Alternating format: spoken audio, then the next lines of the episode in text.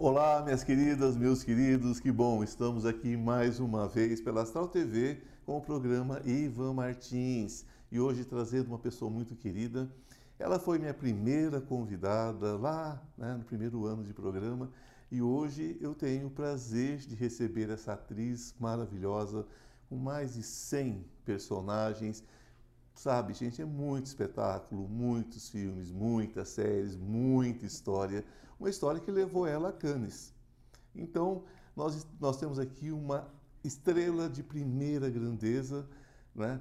com essa gentileza de né, nos visitar no dia de hoje. Gilda Nomance, que prazer ter você aqui. Obrigado, gratidão. Né? E vocês sabem o carinho que eu tenho né, por ela, já deixei isso claro aqui desde a primeira vez. E hoje ela ainda me traz um presente, gente Maravilhoso, olha só. Meu diretor vai brigar por causa do, do, do coisa, olha que, que linda essa ágata, que é uma pedra né, nesse dia tão especial, esses dias de Natal, né? É. E, e eu sou presenteado né, com esse cristal que traz muita coisa, traz a mudança, traz a renovação. Obrigado pela sua presença, querida. Que assim seja, muita abundância, muito sucesso sempre e o presente que eu estou recebendo de estar tá aqui em dia de Natal, um episódio de finalização de ciclo, finalização de ano, finalização de coisas tão lindas que você fez. Ah, o que você fez, né, meu bem? seu trabalho é fantástico, seu trabalho é incrível. A arte é tudo, né? Sim, a arte é um é um lugar onde eu tenho muito prazer em habitar, porque acho que se não, não tivesse a arte, a, a vida seria muito dura. A vida às vezes é muito dura, mas quando a gente tem essa aproximação da arte, e a arte por aproximação, né? Não estou dizendo que eu habito a arte como artista, mas como apreciadora. Então eu adoro ter esse esse lugar de interlocução que é ver uma obra de arte. É uma forma de recebermos um bálsamo, né? A arte ela funciona como uma cura, né? Como um bálsamo para a dor da realidade dura da vida, né? Com seus recortes. É, com seus signos, com o seu com seu aspecto único para cada sujeito que olha, porque eu acho que é isso que é a síntese é, de um universo tão profundo do artista que aí quando ele encontra o sujeito que vai observar aquela obra, o sujeito desdobra para dentro de si toda aquela compreensão do próprio sujeito e aí tem esse encontro que não é possível nas palavras e sim nesse nesse lugar do, do indizível de onde você tem ali um encontro consigo mesmo através de alguém que teve essa inspiração. Uma simbiose, né? É. Perfeita. É. Tem que haver essa retroalimentação, né? O artista também, se, sem o público, ele, ele fica mais murchinho, né? Ele perde o sentido também, né? Tem que ter essa simbiose, tem que ter essa troca. E ninguém vive sem arte, na verdade, né? Por que, que tem, as pessoas ainda têm tanta dificuldade de entender a arte como ofício, na sua opinião? Ah, elas costumam pensar que um artista ele faz isso nas horas vagas. que ele não, não você é atriz, o que mais você faz? já que não tem, já que tem uma vida que te permite isso, e você está em férias constantes, acho que talvez seja essa a impressão. Tem noção da formação, do trabalho da Lu? talvez seja esse lugar que o artista passa de ter muito prazer no que faz e aí como a vida é tão dura, quando uma pessoa olha para o artista, pensa, nossa, essa pessoa está se divertindo. tá, tá fazendo o quê, né? O que, que ela está fazendo da vida dela? Está fazendo da vida dela um passatempo. Mas talvez ser também um, julgado dessa forma também tudo bem, também faz parte de ser um, um corpo performático. Às vezes eu gosto de ter esse confronto. Ah, mas o que você faz? Mas por que, que você... Mas para que, que, que é a, é a função? Não, não, a gente talvez não tenha tanto que ter função, talvez a gente tenha que existir. é, a função, é, acho que é, basicamente é, é, a compreensão de cada um, como ele também é, utiliza, como ele consome esse produto né, que o artista produz. Né? Porque no Brasil, infelizmente, está meio limitado, às vezes, ao enlatado da televisão, e isso as pessoas acabam entendendo, as pessoas acabam entendendo como uma coisa feita realmente no fundo de casa, uma coisa feita no momento de lazer, não entendem quantos profissionais estão envolvidos ali, o trabalho daquele artista, o trabalho daquele, daquele profissional, porque não tem cultura de, de, de, de, consumir o teatro, não tem cultura de Hoje estão perdendo a relação com o cinema, infelizmente, salas, muitas salas vazias mas as pessoas não vivem né, sem apertar o seu botãozinho do seu, do seu aparelho quando chega em casa. Mas ainda colocam esse ofício como uma coisa, como uma brincadeira. Né? O que está faltando? Você acha que está faltando informação, está faltando interesse, está faltando boa fé de quem poderia dar essas informações de fato? Ah, tudo é um grupo, né? Então, quem são essas pessoas que pensam assim? Por que elas pensam assim? É, de, eu acho que quando tratam um artista muitas vezes como como desnecessários e como pessoas que, que são sei, eu também, eu também vejo muita gente é, através da arte, eu acho que devia ter muito mais, claro. Eu acho que é através da arte você vê se, se as crianças estão inseridas em programas que tem música, é, que tem teatro, que tem valorização da, da própria vida, né? Porque quando você está inserido em algo que você se sente a cada dia evoluindo, você vai dar valor para para a sua vida. Você não vai achar que você é, é um ser que que que está fadado a ser aquilo, mas o interesse muitas vezes de, de é realmente deixar as pessoas não, não tem esse interesse. Eu acho que a pessoa é, é, tem que lutar muito para para não ser para não se sucumbir ao que os, ao, aos interesses comunitários. Então, o que eu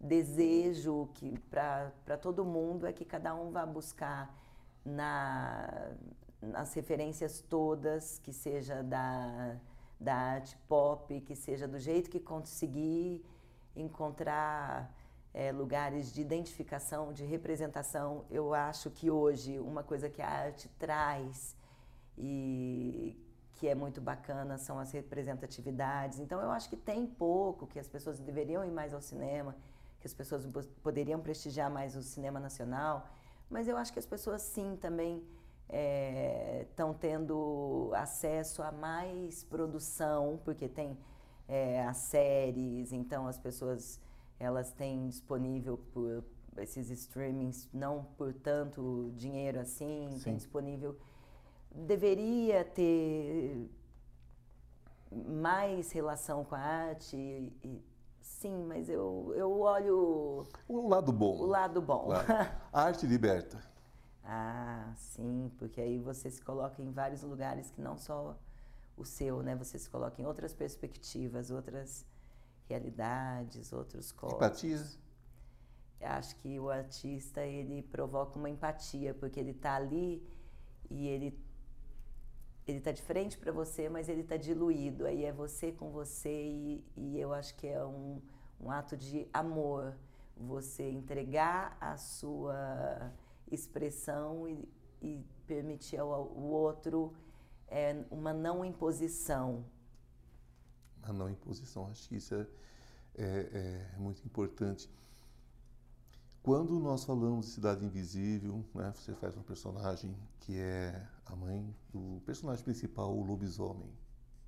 Isso na Netflix. Como é esse projeto? Essa série é uma série que é vista em 42 países, ela faz muito sucesso. A primeira temporada é incrível e a segunda temporada ainda consegue ser mais incrível. Olha, é difícil falar o que é mais, né? Mas é, eu adoro, né? Então, é, tô, tô eu adoro porque eu tô.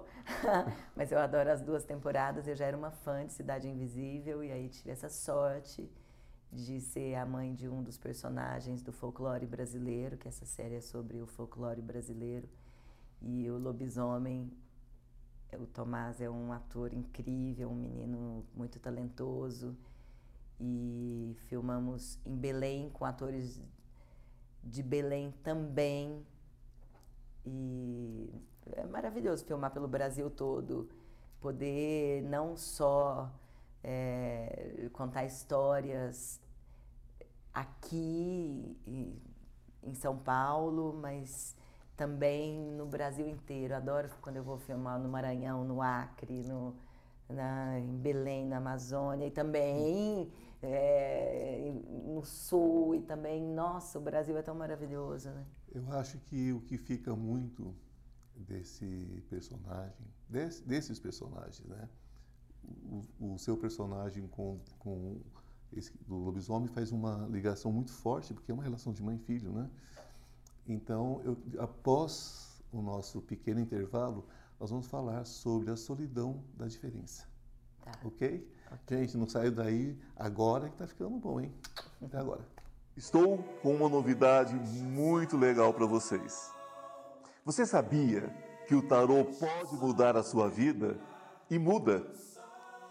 Nós temos uma lâmina muito especial entre os 22 arcanos maiores que fala sobre essa questão de cair e subir, não é? Todos nós temos quedas na vida. O importante é saber como subir rapidamente. Então, esse curso dos 22 arcanos maiores que eu estou oferecendo a vocês por um preço muito legal e de fácil acesso, de fácil entendimento, ele traz dicas, ele traz insights de como você se recuperar rapidamente. Não importa em que situação você esteja, não importa se é emocional, se é material, se é espiritual, os 22 arcanos trazem tudo sobre passado, presente e futuro. O que aconteceu, o que está acontecendo, o que você deve fazer para mudar esse futuro. Basta você entrar na minha bio e você terá todas as informações. Olá, estamos de volta. Que bom que você né, está conosco. E agora nós vamos voltar para aquele assunto que nós tínhamos antes do nosso pequeno intervalo, sobre a solidão na diferença. Eu sinto essa, essa, essa questão muito forte nesse personagem, né? Do, do menino lobisomem. O que, que você pensa sobre isso? Como é que você sentiu isso no processo de criação da sua personagem? É uma coração de uma mãe quando percebe a impotência diante do que um, um filho vai passar ela desejando protegê-lo ao extremo e tá fazendo tudo para isso ou não, vai estar tá sujeito ao mundo, ao olhar do mundo. Então, acho que é a angústia que toda mãe sente, porque afinal, todo, toda criança eu imagino que seja diferente. Sim. Porque depois que a gente vai ficando igual, né? Eu acho que os adultos que são iguais, porque vão se categorizando para pertencimento, e alguns mais medrosos vão se é, fossilizando mais e vão tentando mais não parecer que são diferentes, diferentes em relação a quê, né? Então, quando uma mãe percebe, eu acho que, que quando o filho é muito sensível, que ela sabe que ele não vai dar conta de mascarar tanto, porque tem coisas e, que estão. Eu acho que eu não sou mãe, sabe, na vida real. Eu faço muitas mães.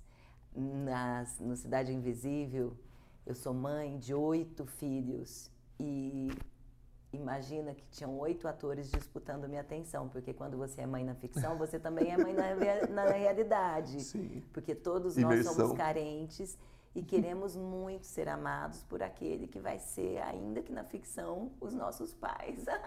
então eu adoro ser mãe, porque eu adoro abarcar como uma galinha abarca seus pintinhos. Eu dou amor igual para todo mundo, mas eu não, não passei pela maternidade.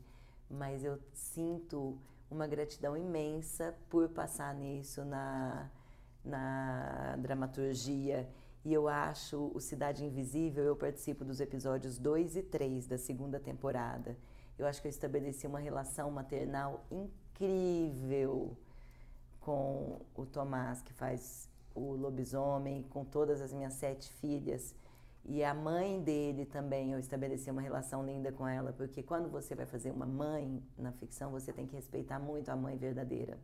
Porque é uma criança, é um adolescente, nesse caso, um, um adolescente, um pré-adolescente. E, e aquela, aquela mãe, ela ainda tem isso, né? Que ela também ainda está querendo muito que aquele filho. Ai, tem tantos conflitos, tantas contradições. E nós nos demos muito bem também. Então, a vida que você vive na ficção é a vida mais verdadeira que um ator tem, é o dia a dia. É aquele lugar onde não é o glamour. Eu estava lá em Belém, naquele calor, aquela cidade maravilhosa, aquela gente incrível. Eu, e, e um mundo inteiro. O Adriano, que faz o papel é, do pai, do lobisomem, que é um grande ator que eu assisti aos filmes e queria muito conhecer pessoalmente. É tudo muito rápido, são poucos dias, você quer fazer tudo ao mesmo tempo. E a vida de um ator é assim essas intersecções entre é, o que você está filmando, com as relações novas que você está estabelecendo, com sentimentos que você nunca teve antes, mas que você tem que descobrir. Então, a solidão do diferente, é, eu acho que é para todo mundo, sabe? Eu conheci você é, através do, do diretor Cristiano, que é meu produtor também. Maravilhoso. E eu estive em sua casa, na sua vida particular, na sua vida íntima, não é? Ah, foi uma honra. E, e naquela época você estava exercitando a sua maternidade, quando você se tornou mãe da sua mãe. Sim, é verdade. A quem eu tive o prazer de conhecer, né? Foi uma honra. E eu vi ali a, a inversão de papéis e foi lindo isso. É. Então isso deve trazer para você também um know-how muito grande de mãe, viu? É a experiência mais próxima que eu tenho. Realmente eu me senti muito mãe da minha mãe. Na, na constelação familiar fala que a gente não deve fazer isso, mas eu realmente passei por essa experiência que a gente também não escolhe as experiências. Não é como não. na dramaturgia que você não. escolhe os filmes. Mas eu amei ser mãe da minha mãe. Vai fazer é, três anos que eu tô sem a minha mãe, mais um Natal, que é um, uma, um uma data dia. difícil. Então, para todo mundo que tem mãe, vamos desejar é. que todo mundo que tem suas mães a, aquele abraço, para quem não tem suas Ore mães, por elas. Ore, que se lembra? sintam presenteados de tê-las tido é. em momentos que tenho certeza que todo mundo teve mãe e, e momentos muito especiais com ela, né? É, é isso que fica, não é? É, é isso que eu é. vejo. Aí as lágrimas vêm, não foi intenção, juro que não sim, foi. Mas vem de mas alegria também de ter tido uma mãe tão linda, de, de você de, ter conhecido minha mãe, do é, Cristiano. Foi um prazer. Ter né? conhecido minha mãe. Era, é, era uma figurinha. Total. Né? Era uma figurinha linda, linda, linda, linda. É goiana minha mãe. Goiana, né? Ela não cresceu em Goiás, mas nasceu é. em Catalão. Olha só. Muito querida ela. E, então, é, e ali, ali inicia uma admiração, não só pela atriz, mas pela pessoa, né? quando eu vi o cuidado que você tinha com ela. Obrigada. Isso é uma bênção, viu? Obrigada. Com certeza. Bom, mas vamos falar agora, Natal, Ano Novo está aí, né? É, o que, que nós tá temos aí. de novidade para o Ano Novo? Olha, eu estou cheia de novidades e espero que as pessoas acompanhem a minha carreira nas séries, porque eu sou do teatro desde pequena e, e fiz muito teatro e continuo fazendo Sim. muito teatro. Minha carreira de teatro não vai acabar nunca, porque eu amo. E aí fui para o cinema, faço muito cinema, vocês mesmos sabem que naquele ano que vocês me levaram os prêmios, eram tantos prêmios, que eu faço tanto filme. Fico muito feliz de ter sido é, tão premiada no Morcego. E agora eu estou fazendo as séries, então é, eu vou estrear Taran, que é uma série maravilhosa, que foi filmada no Acre. E é com a Xuxa, com a Taran. Angélica, Taran. Ok. É o Marco Dutra e a Juliana Rojas que dirigiram Sim. e é Disney. Então eu não sou uma princesa da Disney, mas eu sou uma vilã. Ah. Eu sou uma vilã na série da Disney que contracenei com a Xuxa. Então tem muitas novidades dessa série pro ano que vem. Não vai- podemos Tô- perder, Tá todo né? mundo falando já dessa série. Muito, e agora chegou a hora, 2024, estreio 2024, maravilhoso. em Taran e também estreio como protagonista pela primeira vez nas séries. Faço protagonista de um episódio do Star Plus, que é Desejos S.A. Faço uma personagem que é o nome título também do episódio, que se chama Lucimar e fui dirigida por Mariana Youssef. Então, uma personagem feminina muito potente, a Dirigida uma Lucimar dirigida por uma mulher muito potente, que é a Mariana Youssef, e, e uma protagonista que é uma empregada doméstica que tem a ver com isso que eu estava falando sobre as representatividades, sobre as, in- as não mais invisibilidades. Então, neste caso da Lucimar, ela é protagonista, sendo que essas vidas de tantas mulheres que são funcionárias domésticas sempre foram contadas de um jeito muito é, coadjuvante e a Lucimar está em todas as cenas, é uma protagonista, é nome de episódio e ali a gente não Não é vai pedante, entender né? que não tem que, que a vida com todas as suas contradições, idiosincrasias e tudo que a vida desta mulher que trabalha de uma forma tão dura e que bonito poder dar vida a ela. Eu estou esperando muito essas estreias. E as pessoas se colocam ao sol, né? Não espera que ninguém coloque ela ao sol, é isso? É uma pessoa que se impõe, essa personagem. Essa personagem, ela não tem essa condição de se impor porque ela é vista na sua impotência. É, A potência de ser humano dela é incrível, mas a impotência diante da sociedade, porque ela, ela exerce uma função que traz muitas dificuldades, é, porque ainda é pouco valorizada é, de- da forma financeira, é pouco valorizada até na dramaturgia e agora isso essa inversão é linda. Essa possibilidade de uma mulher que vivencia essa função porque uma médica já tem histórias de protagonistas médicas porque a mulher é a mulher a pessoa é a pessoa independente dela ser médica ou empregada doméstica mas as pessoas sempre representaram empregadas domésticas em dramaturgia como é, personagens coadjuvantes. Então, uma funcionária doméstica como protagonista, você entender toda a vida dela e às vezes a impotência da vida dela é uma grande potência, porque diante de todo o sacrifício, de toda a imposição e de toda a falta de direitos, ainda assim é um. Que é uma coisa de terceiro mundo ainda, né? Porque no primeiro mundo é, existem pouquíssimas e são mais caras do que qualquer outro profissional. E no Brasil a gente ainda tem essa questão de menosprezar o trabalho, né? É, a gente tem muitas questões, muitas questões A serem resolvidas. é, a serem refletidas. Querida, que assunto que nós teríamos para uma semana. Mas o nosso tempo é tão curtinho, né? Eu gostaria que você deixasse sua mensagem de Natal, algum contato que você deseje deixar para gente, que vai ser fantástico. Eu quero deixar o meu Instagram. Sim, por favor. Meu arroba é Nomate Gilda, que é N-O-M-A-C-C-E, Gilda. E me sigam, né? Que Claro. eu quero ter essa interlocução. E quero desejar a todo cidadão, a você, ao Cristiano, ao programa, é, que em 2024 os caminhos sejam muito abertos, a saúde perfeita, a cabeça com pensamentos positivos, não só para se enganar, não para isso, mas porque é, esteja realmente acontecendo, estejam acontecendo coisas maravilhosas na vida de todos os seus telespectadores. Assim já é.